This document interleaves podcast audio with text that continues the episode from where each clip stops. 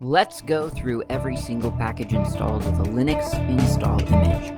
I'm going through the software included with Slackware, but these are all open source applications and libraries, so whether you're running Slackware like me, or Fedora, Debian, BSD, or even Mac or Windows, you can probably download, install, and try these on your computer.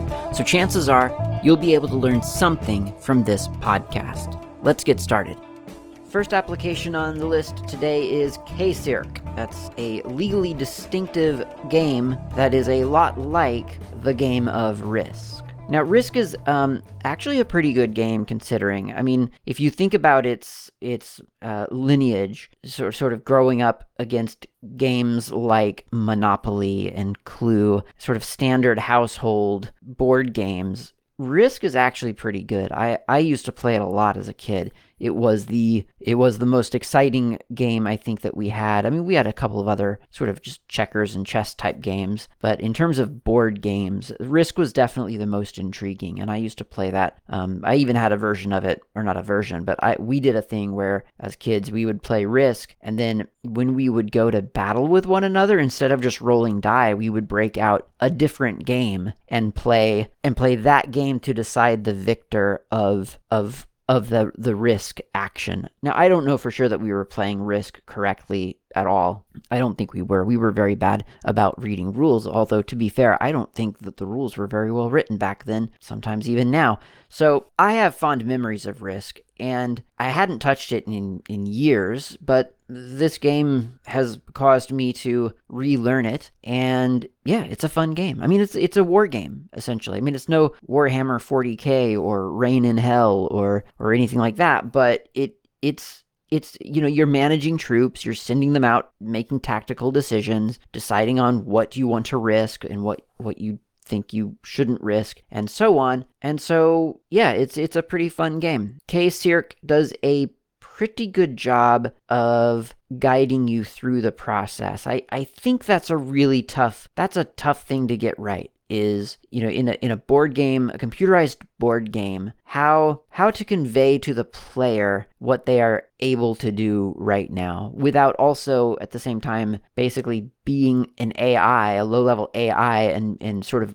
pointing the player in a specific direction. I I, I think it's it's a little bit of a difficult thing but the the concept is this. You you have some territories on a map uh, on a world map and there the, the territories are divvied up. And so you take turns uh, deciding who owns what territory. Uh, does that part for you. It, it it puts it assigns your initial troops across the globe. But you are then able to you're, you're assigned 40 troop or, or something like that. And it's 40 on the board game. I, I can't remember if the 40 um, was already you know some of that 40 was already assigned by KsirK. I don't remember. Um, but either way, you assign something like 40 troops to each territory. And I, I think there's probably a maximum number of troops, but uh, functionally, I feel like it ends up being three to four foot soldiers per per territory uh, because otherwise you would just be you would just have like really really strong territories and some really really weak ones that are, are kind of pointless. So you you assign your troops across the globe, and then the other person d- assigns their troops, and then you each decide what you're going to do uh, on your on your turn. And on each turn, on each player's turn, you can either move troops. So if, if you if there's a, a territory adjacent to another territory that you own, you can transfer troops between those two. And then you can also attack. And that would obviously be essentially attempting to move troops into someone else's territory. Now, the attack action is a little bit complex, and I don't want to go too deep into it because this is not a tutorial on how to play K uh, on how to play Risk. But um, so that I think that that that part in KsirK, the the the turn or or the turn actions, I I felt like it was pretty well well explained. Like it tells you what you can do when you can do it, and I, I feel like that was pretty empowering. Like that was really well done. It sort of it told you like drag and drop from one territory to another to move troops. You do that, it asks you some questions, and then I believe it tells you that you can attack or or maybe you just you just know that you can attack i forget um, but then you drag and drop from one you know your troops to to an enemy territory and then all the the dice rolls happen sort of without your intervention. I mean, you have to choose what kind of dice structure you want to use, and that kind of it depends on the troops that you have available and what you want to risk. Uh, you can have, I think, up to three die for attacking, and then the defender can have up to two die. And the way that they're rolled and compared is all taken care of by the computer, but it is it is displayed in the right hand panel of KsirK. So you do, I think, I feel like you have a, a more or less a pretty good idea of what's going on. Like you understand okay, dice has been rolled and or dice have been rolled and and now there are the results. Now if you don't know how the results are compared in risk, then that might be a little bit confusing. But I feel like once you do it three or four times, you start to catch on pretty quickly. You know, you're you're comparing dice to die or die to die, and in in ascending to descending order, and figuring out what what what happens after that. So I feel like it's pretty good. I like KsirK. I feel like as board games go, or as, computerized versions of board games go, I feel like this did a really good job of keeping the players informed of of what they weren't doing in real life. And that I think that's always the hard thing about a computerized board game. How much do you want the player to have to do manually and how much do you want the computer to do because that's what computers are for. Um, some board games have a high cost of maintenance. Like you you know physical board games like you have to do a lot of things. You essentially become the computer for the board game sometimes because there's a lot of like cards to to shuffle or or dice to roll or or atmospheric effects to move onto the board. Maybe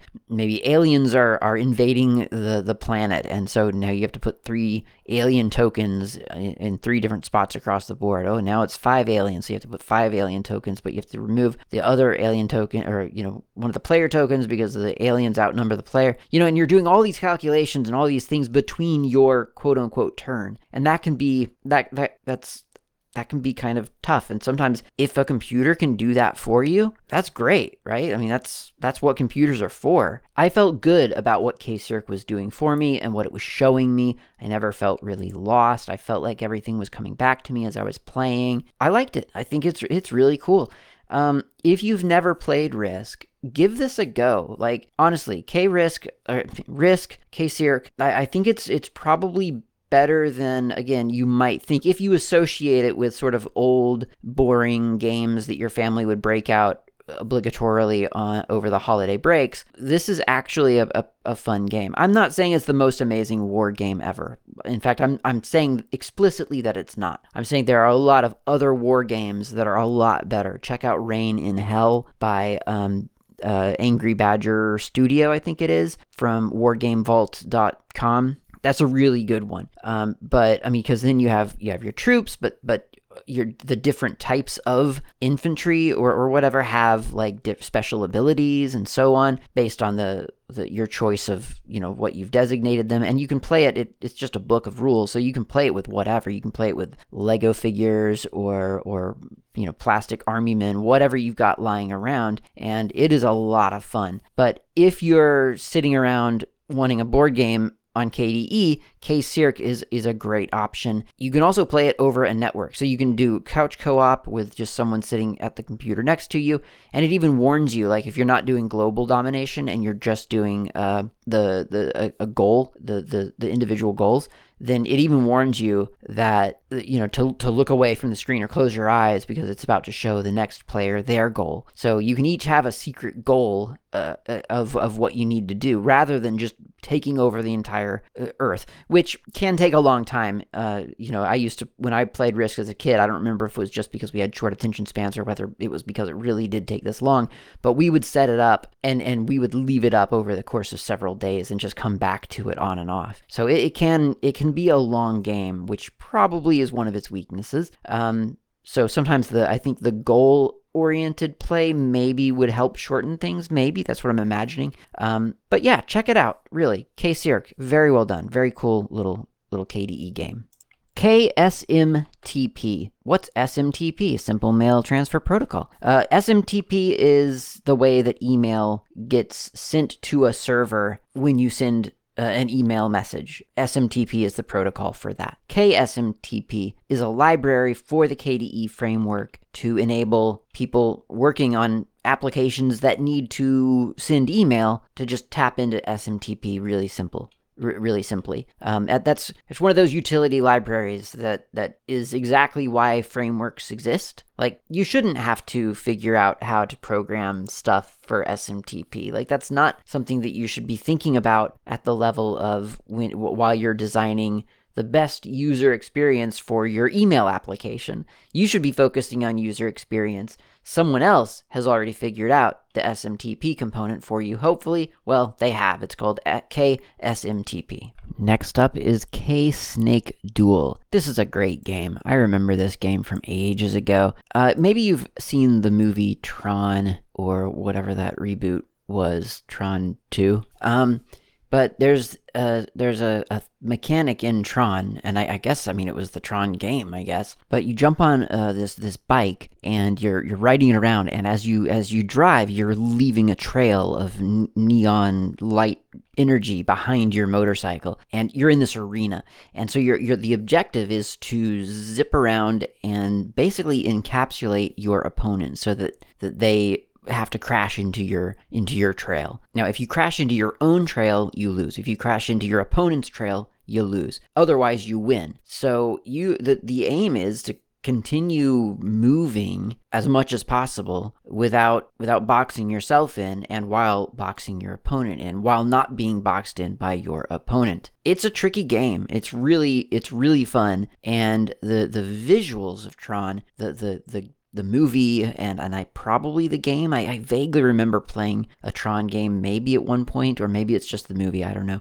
But the visuals, I mean, it's just so cool. The the neon lights and the trails and the speed and so on. This game takes that concept and makes it into a rather bland uh, in in visual design uh, snakes two snakes that are that, that just keep getting longer and longer as they move now the good news is that there is like so many kde games an option to change the theme. So if you go to settings, you go to configure K Snake Duel, go down to themes, there is indeed a neon theme built in and that changes that that turns your game into neon lights instead of just two boring old snakes. And what a cool what a cool looking game it is then. Now it's it's top down, so you're not like zipping around sort of POV or anything like that, but it's still a lot of fun and it's a challenge to try to outsmart, in this case, the computer.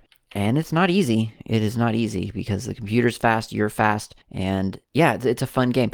the The rounds are short. They go, they they do go quickly. I mean, it's not it's not crazy fast, but there is a limited space that you have to drive around in, and of course, the computer is trying to make it a little bit hard for you to to to cut it off. Uh, so it it it, it goes fast and you can just keep playing and playing until you rack up some points for yourself or until you just get tired of playing. So yeah, you it's it's easy. You launch it, you control your motorbike with the arrow keys or I guess your snake officially. You control the snake with your arrow keys and you start drawing lines. The um, and, and then to restart once you know someone crashes, then you just press the arrow key again. The the starting positions appear to be the same each time. I it's yeah they, they kind of they're kind of middle of the of of the game board so um uh, i just won that one because the computer screws itself over.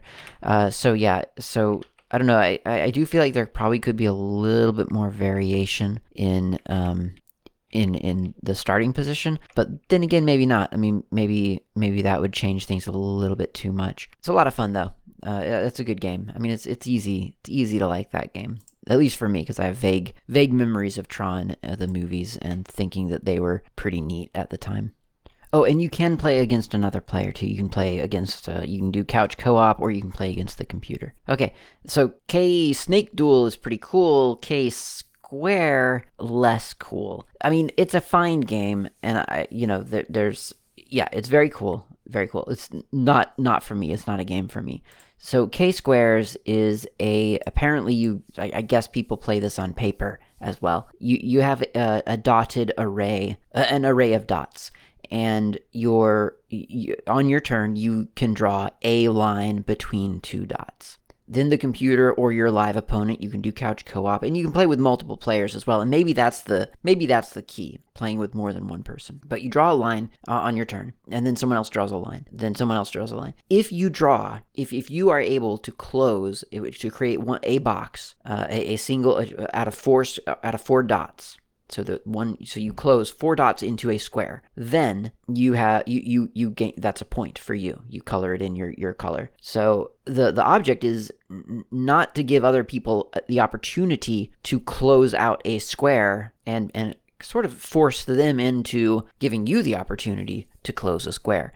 There's only one move per there's one line per per move. So it, it is tricky. And i found that the the main mechanic of the game therefore is to stall and you're stalling for for most of the game until everyone has taken all empty sort of non-opportunistic spaces and then someone's forced to draw a line that then creates just you know three three sides of a square and then you get to close that. Now, to make matters, I guess, worse, if you if you can if you can close more than one box on on your turn uh, i think they i think they are yeah adjacent. If you can close more than one adjacent box uh, square on your turn then you can close as many as you can. So if there's if there's something that sets off a chain reaction then suddenly you're you're closing in six squares in one turn. I just feel like there's this weird imbalance to the game where you're you're circling around, circling around, circling, or in, intentionally not doing the thing that the, the the win condition, and then finally at the last minute, all the win conditions happen.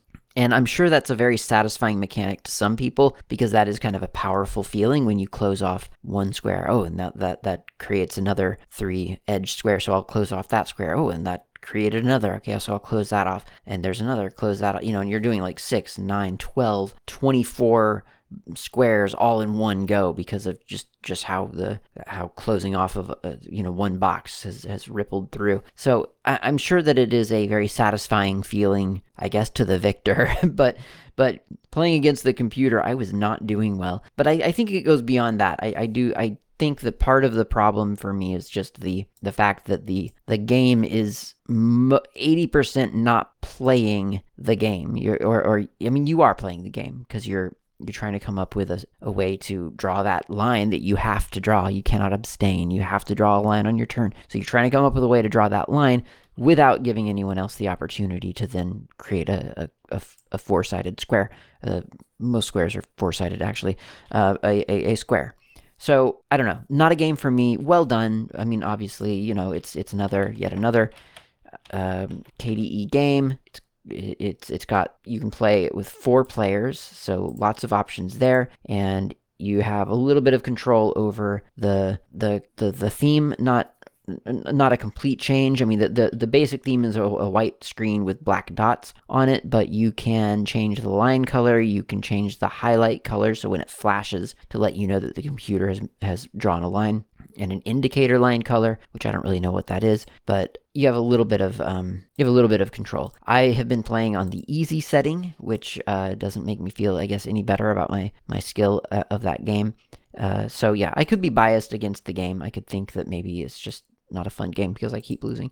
But honestly, I, I, feel like it's more like the pacing of the game that does not appeal to me. And that's my story. I'm going to stick with it. Okay, let's see what's next. But I mean, we're going to go on a coffee break, obviously. It's time for coffee, definitely. But let's see what's after the coffee break. K squares, K S S H ask pass. I know this one.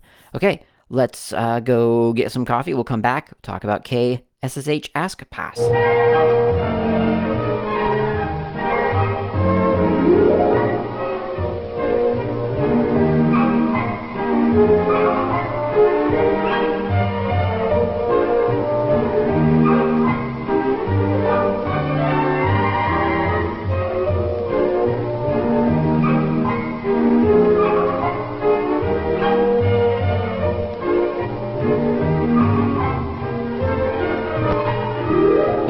Back. I've got coffee. I trust that you have coffee. I'm going to close out this conversation that I was having with Brad after the ZFS um, email, uh, back up with ZFS. And um, he mentions that, well, he has high praise for a hand, uh, a, a, a coffee grinder, hand powered, called the Hand Ground.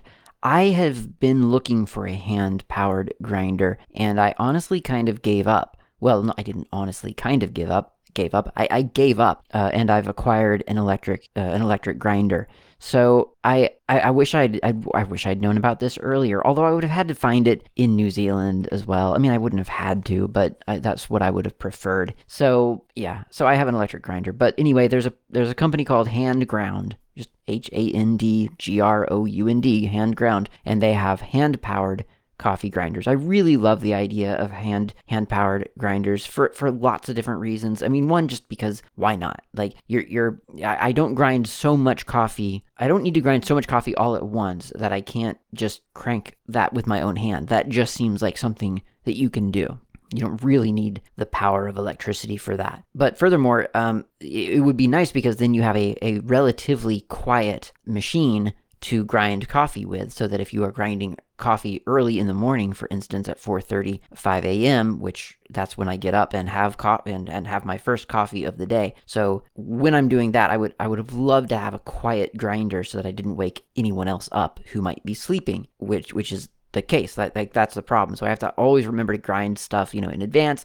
So it would have been nice to have a hand grinder. I don't have one. Maybe eventually I'll get one um, but certainly I have I mean, I'll, if if I get one, I'll have to offload the electric one because I can't I can't have two. But yeah, if you're looking for a hand grinder, or if you if you decide that you're going to look for a hand grinder, there's a brand for you, Hand Ground. He closes his email saying that uh, he's been using FreeBSD pretty much entirely. Uh, he says, "I love it because of what Linux has become, which in a word would be more Windows like. Those are in quotes Windows like. FreeBSD is more pure Unix, which is my preferred experience. My desktop system dual boots FreeBSD 13.1 release and Devuan just for some specific uh, applications. But since FreeBSD uses the BSD loader and Devuan uses Grub, I had to learn EFI boot. What a great tool. I've also desi- uh, turned into a huge ZFS fanboy. It is head and shoulders superior to ButterFS, which can't even lose a drive without running the risk of losing data. But it also checksums and protects every block of your data and therefore can prevent bit rot. And that's his email. This is Klaatu again. I, am you know, as you might imagine, I, I don't agree with the idea that Linux has become more, quote, Windows-like. I, I that that doesn't quite track for me, but I do recognize that what Brad is saying here is that Linux has has lost its appeal for what he wants it to do. He he wants a, a certain thing out of Linux, and and he feels like it has fallen fallen away from what he he wants it to be, which is perfectly fine. I think that's that's this is the strength of open source. The fact that if if one thing falls away from where you want it to be, ideally there's another thing for you to fall back on. That's really really important. And it's not to say that bsd is is the the failover for linux but they're failovers for each other aren't they? I mean if if one fails maybe one can pick up where it's failing for you. And that's all right. You know I, have run freebsd as a desktop on a laptop. This was several i mean it's a, a decade ago now if i can even imagine that. Arguably because brad is running devuan on a partition for a specific application that that apparently BSD cannot do. I guess in a sense, they're still kind of complementing each other. So that's I think that's good. I think that's where that's where we want things to be. I, it would make me a little bit suspicious if if they were both going exactly in the same direction, doing things the same way, I think that we would be weaker for that. So it's very, very good that that FreeBSD and Linux and, and all the BSDs and all the Linuxes are different. I'm not ever really sure how Linux and BSD sort of coexist. I, I don't have a good read on on the communities at, at, this point. I, I, I think I used to think that there was a rivalry there, and and I guess to this day I feel a little bit of a rivalry because one license I agree with and one I, I don't love. So maybe there's a little bit of competition there. I mean, the fact that BSD doesn't really do great with Linux file systems and vice versa is a little bit strange as well. There's just I don't know. There's a there's a disconnect there that I, I feel like it could be bridged a little bit better Or maybe I'm imagining it. Who knows? Anyway, on to the next application, which is KSSH Ask Pass. This is a useful, useful little application. So in the previous episode, I did a K service example where I invoked K dialog to get a string from the user uh, and then pass it back to the to the terminal. And that's useful K, KSSH ask pass is that, is K dialog, but with um, dots instead of letters when you're typing in the thing. So you can open up a, a, terminal, KSSH ask pass, pops up a little dialog box called KSSH ask pass. It says, please enter password. So if I can, uh, I'll just type in hello space world and then hit return, the dialog box goes away, and in the terminal I see hello space world. So it is it is it, it it's basically K dialog, but it's with encrypted or, or uh, obfuscated, I should say, uh, character entry. Very useful uh, when you're, you know, if you're shell scripting or something like that. You want you want a, a little obfuscated password box to open up. K SSH ask pass is the one to invoke. K stars. This is a cool one. Um, so ever since moving to New Zealand, I have noticed a lot more uh, the night sky because around here there are actually uh, I think they're called light reserves or something like that or dark dark sky reserves something like that and and it's just it's places you can go that it's f- far enough away from man-made light that your view of the sky is is just better. And I mean, everyone I know has noticed, or or everyone I know not from New Zealand or who has been away from New Zealand long enough to know the difference has noticed it. It it, it really is quite noticeable, and it's it's it's absolutely beautiful. I, I never used to be able to see stars, and here I can actually see stars. I mean, and I'm not even talking about with a telescope. I'm just talking about looking up into the sky, seeing seeing amazing assortments of stars. So K stars is all of a sudden a lot more relevant to me. It's it's it's uh it's like being on the inside of a planetarium. It shows you what your your your sky at that moment looks like and what constellations or stars are in in view and and what position they're in and so on. Now, when you first start it, you have to tell K stars where where you are on on the planet and it, has got a list. It, you, you can't put in your own longitude and latitude. It, it does have a, a, predetermined list. So I just searched by country, just New Zealand, and it has a couple of different entries for that, like eight, nine, nine different ones. And the closest one to me is Dunedin. So put that in. It detect, it, it knows the longitude for that, uh, and it offers um, a place to download optional data files to enhance K-stars. And there's a lot there. I mean, there's a, a plugin for um, to, to see planetary nebula and uh, sh- sh- Sharpless HI region catalog. Don't even know what that is, but it has a pretty picture next to it. I see images displayed in the details window. Various plugins, none of which I really understand because I'm not that deep into this. I know someone who is, and they could probably explain this. I probably should have asked but I didn't think to ask, and so there you go.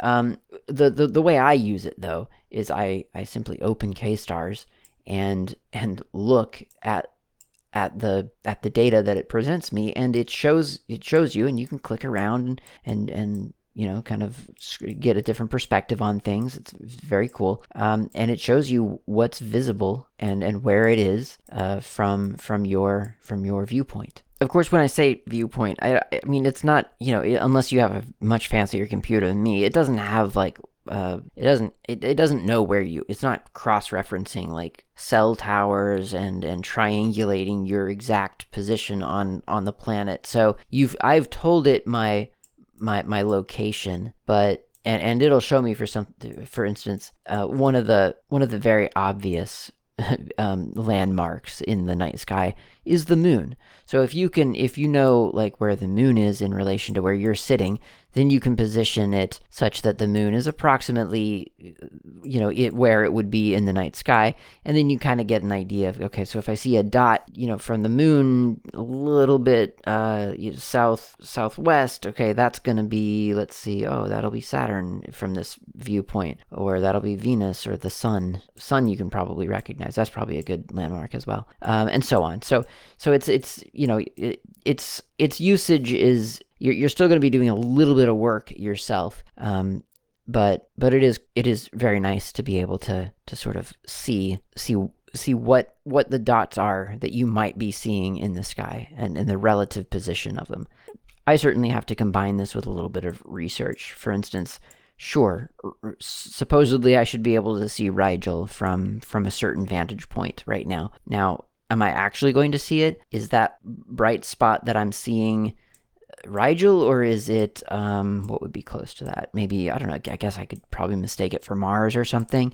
Um, you know, I, I I have to look that sort of thing up, find out what you're you're likely to see versus what you're not likely to see kind of like the relative brightness, that sort of thing. So this is a, a general map. I'm not saying that you know, I'm sure that there are probably better tools out there, but if you just kind of want to get a sense for the movement of the stars over the course of a year, this is really cool. And and when I say that you can see it over the course of the year, I I don't necessarily mean that you have to check in every day because so when you first launch it, it is by default set to the current time, whatever time it is when you launch it. Um, it. And it advances with your clock. You're not likely to see a whole lot of change that way, but but that's what it does. But you can set your own time. You can go to time, set time to now, or just set time, and then say, okay, well, what's this is what the sky looks like right now. But what if I advance it to July of 2023 around, let's say, July 15th? Now all of a sudden I'm seeing things a lot differently things that were there before aren't there anymore. Things that that weren't there before are there because I've I've gone forward in time. Now I could you can set the time increment to for instance it starts out I think at 1 second and you can set it to like 1 minute, 1 hour, 1 1 day uh, or one sidereal day, 5 days, uh 3 weeks, uh 9 months, is that 9 months? Well, a month anyway cuz cuz you can always adjust uh, what how many months. So now I can step back in time by I, I just set it to two months.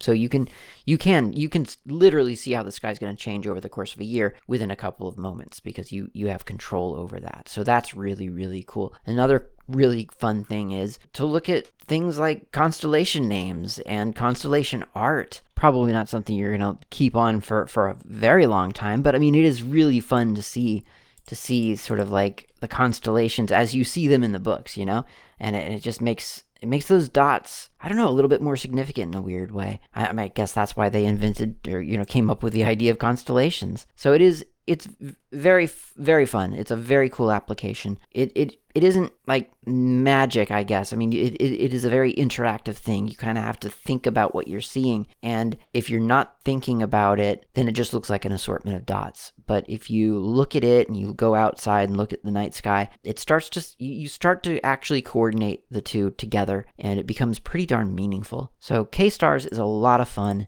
It's it's a very very cool application, and it's just there. It's just on your computer. That's one of those things that I don't. I, I really don't think I would have gone out. And I, and I know there are very good applications out there, like uh, what is it, still still still Stellarium or something like that. I mean, they're out there. There there are applications out there that that that that do that this sort of thing and i'm sure there are very cool phone apps that that you can point up at the sky and it probably you know triangulates and and ai and stuff like that and does really cool things as well but this one is just right here it's just there on your desktop anyway so it's a lot of fun to open it up and and just kind of track things i, I really I, I quite enjoy that one all right, next up is KSudoku. Now, I'll be honest, I had never played Sudoku until uh, middle of 2022. It just it just hadn't occurred to me. I, I heard people talk about it. I just didn't know what it was, didn't really care about it, wasn't interested. And then someone got me started on it and I and I absolutely fell in love with it. I mean, it is the coolest little puzzle. It is the simplest thing. I mean, it's just it's just an array of numbers, but it feels like it's infinitely complex. And there are lots of different approaches to it. And it, it, it entices logic and brute force and and deduction. It's a very fun game. So, if you don't know what Sudoku is, it is a 9 by 9 array. And what you know is that the array will have numbers in it 1 through 9, repeated several times. The trick is that, or, or rather the, the prompt is that there will be a number there will never be the same number in the same row, column, or 3 by 3 grid starting from the top left. So if you think of a 9 by 9 grid and then divide it into three blocks, then you have 3 by 3 grids within that 9 by 9 grid. So those are your, your, your quadrants, I guess. I mean, they're not quadrants. They're whatever that would be for 9. I, sh- I feel like I should know that, but I can't think of it right now. So you've got these these these sections, and you know that number uh, the same number cannot be in this in each three by three grid. So it's going to be one through nine, one through nine, one through nine, one through nine, one through nine, one through nine, one through nine, one through nine, one through nine. But then if you look at it sort of globally from a, a, bird's eye view, then you also know that it, it'll be one through nine in a column and a one through nine in a row. And with that, you are given a couple of starter numbers. Some numbers will be in, I mean, that's the, the, the puzzle that is generated is, is some pre-filled numbers. And you are meant to fill in the numbers around those that have already been given to you. This is a, you know, a pen and paper game that you're likely to see in your weekly newspaper. I mean, it's it's all over the place. And the advantage of of I guess playing it on the computer is well that it's it's where you are. You're you're on the computer right now, so I guess it's nice that that you've got Sudoku so, so, Sudoku on the computer. But there are other little advantages. And so, for instance, here is a um, here's a square. Here's a three by three square. Well, I'll focus on for now, and it's it's five blank six nine seven one two blank four. So I know from from that from the rule that there there cannot be the same two numbers in one three by three grid. I know that those two blank squares must be one must be a uh, let's see nine eight an eight seven six five four and a three because those are the only two numbers not filled in. So let's pretend for a moment that i don't know anything else about this puzzle and, and that's the only information i have is just I, I just know that those two it's going to be either a three or an eight which is significant because that means that in this column there can't be another three or an eight because both three and eights are spoken for in this quadrant or this, this three by three square. Um, but i still don't know which one one it is. So because I'm on the computer, I can select 3 on the left in the left number column here and then right click on both squares and that enters a small little 3 it's like a little annotation. And then I'm going to do an 8 as well and right click right click so now I've got a 3 and an 8 in both of those two squares which is useful because now I know while I'm trying to solve other parts of the puzzle that a 3 and an 8 one way or another certainly are in that column. And either a 3 or an 8 is in that row. Now, as I solve more parts of the puzzle, I might be able to deduce from, from some other number that I fill in. For instance, let's say on the top row, I end up filling in a 3. Beyond the shadow, a shadow of a doubt, I know that the 3 has to be there for some reason. Maybe, you know, maybe that's just the, the only number left in the in the adjacent quadrant or 3 by 3 grade, whatever. Um, so then I know definitively, oh well the, the top one in my in my other one must be an 8 and the bottom one must be a 3. And so I, I just, again, select on the number 3 and left click this time on the box to make it a 3, left uh, click on an 8, left click to make that an 8.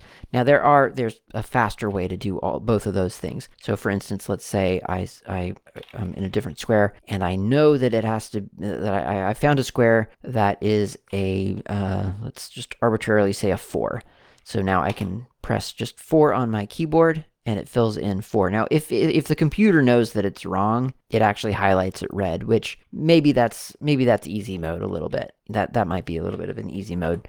Um, there's probably a way to turn that off, but um, I don't know. It is kind of nice to get get that prompt. Uh, in in real life, you you don't obviously on pen and paper you you don't get the the instant alert that hey that's wrong. Um, but maybe you're not sure if it's a 4 anyway. So maybe instead of doing 4 you would you would press shift 4 and that does the little pencil in mark. And then when you're sure that it's a 4 you click just or you, you press 4 so it's quite nice and you can use arrow keys to um, to navigate. So you don't even have to use the the mouse or you can use the mouse and then the the um, the key the keyboard as well. So lots of options, and it is just really, really nice and flexible. Of course, it is a KDE game. There are themes. There's um, just you know sort of white, uh, black ink on white paper, just like you would see sort of on um, uh, on the on a newspaper.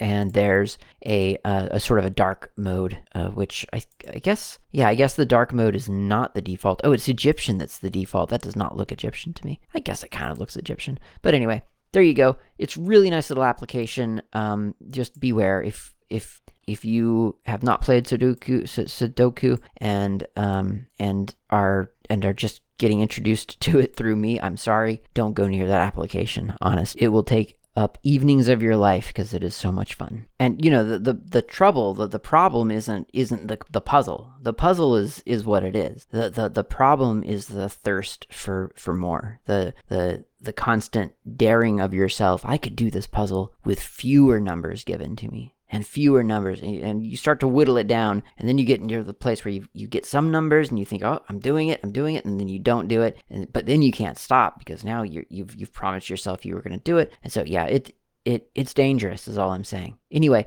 let's see what time it is. Yeah it looks like there's a little bit more time for one more. This is KSystemLog. This is a great little application. I, I'm, I'm not really sure why it's not maybe just rolled up with KInfoCenter to be honest but i guess i guess there's probably an advantage to having it as its own application just because it, it, it does a, a, specific set of things. So I guess it, it does technically make sense as its own application. It's a GUI log viewer. And you might think, why would anyone want that? And and indeed, why would anyone want that? But I mean, then again, why would anyone want KInfoCenter? I mean, it's just sometimes it's a nice option to have, and that's what this is. It's an option to look at logs through a GUI viewer. And you know, I think I, I think there's power here because is people often do ask, Did you check your logs? And if you aren't someone who necessarily knows where logs are, then that's an obtuse question. Like, no, I didn't check my logs. What are logs and how do I find them? Well, KSystemLog, that's how you find them. Let's see if, if I just go to the K menu log, does that bring that up? Not as quickly as I would have hoped, or rather, not as obviously as I would have hoped. In fact, I don't see it. Now, here it is. Third one down. That's weird. KCalc and Simple Screen Recorder come up under log before KSystemLog. Oh, logarithmic maybe for the calculator? I don't know. Yeah, okay, that's weird. But yeah, so you could find it through there, right? I mean, that would that would present itself eventually. Um, when you launch KSystemLog, it prompts you for a root password to give you permission to see some of the logs that you wouldn't otherwise be able to see. The top toolbar lists three logs that you can view system log, kernel log, xorg log there's a logs menu, which gives you a couple more system log, kernel logs, uh, xorg, cron, and cups. But if you go to K uh, to, to, settings, configure KSystemLog, then you get a you get a sort of an overview of of really all the ones that, that you might want to look at. And I, I'm not 100% sure sort of how it decides what to show in the toolbar and what it doesn't show. Um, but they're here in the configure uh, panel anyway, and and and it does tell you where these logs are coming from. So if if you if you think to go to the configure uh, menu, then you can see, for instance, here's the acpid log, and that's coming from var log acpid. It's not actually it doesn't actually exist on this system because it, this is a desktop and I don't need that. Uh, Apache logs. Here's the var log Apache 2 error log and the var log Apache 2 access log and so on. So you can kind of click through there and, and learn just by by configuration where these logs do exist so that if next time you decide to look at at, at your logs because you, you you want to troubleshoot something well now you know where to look. I mean if you don't have this gui viewer available or if you think that this gui viewer isn't uh, the best way to do it then at least you know kind of where to poke around. Kind of nice too there's an add log entry which that just I like that, you know, because I've I've I've certainly used that trick before where you add a some kind of delimiter to a log just so you know, okay, well, from this point on, now I'm trying the new stuff. So then when you're looking through logs, you know, you see the big message to yourself in your log file. So that's I think that's a nice feature. That's everything for KSystemLog. And that's just so user bin KSystemLog. And that's it. That's everything. That's everything for this episode as well. Thanks for listening.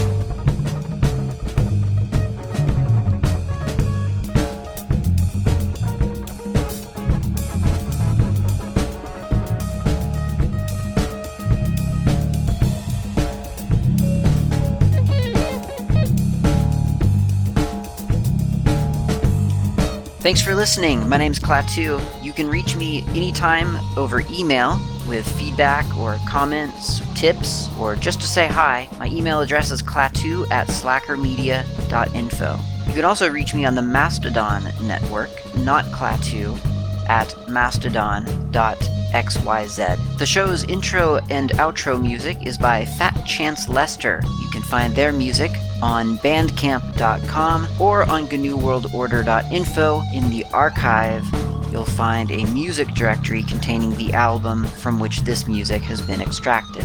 Until next time, thanks for listening and keep the source open.